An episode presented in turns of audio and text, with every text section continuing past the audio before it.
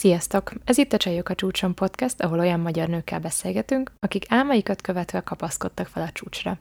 Történetük, hivatásuk inspirációként szolgálhat mindazok számára, akik tudják, de azok számára is, akik még nem hiszik el, hogy a hétköznapi nőknek is bármi lehetséges.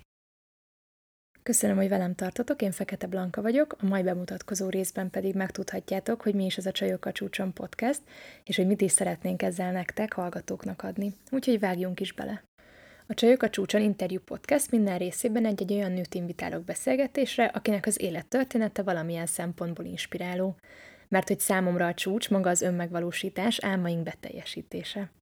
Beszélgetni fogunk munkáról, érzelmekről, családról, hivatásról, ugyanúgy az élet dolgairól.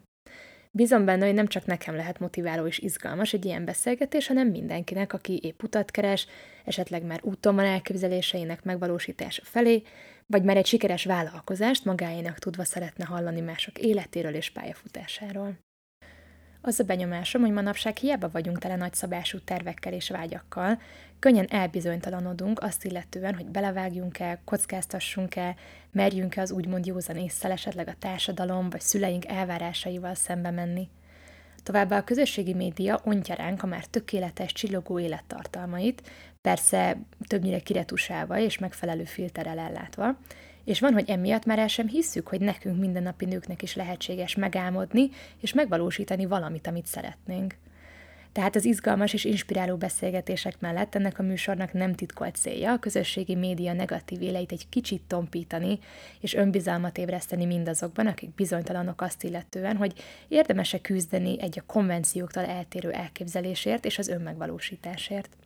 Emellett szeretnénk a beszélgetéseken keresztül megmutatni azt is, hogy a csúcsra eljutni nem csak a kiváltságosok érdeme, mert ha jobban megnézzük, minden életút mögött ott van a küzdelem, a kétségek, néha az elkeseredés, de ugyanakkor a kitartás is.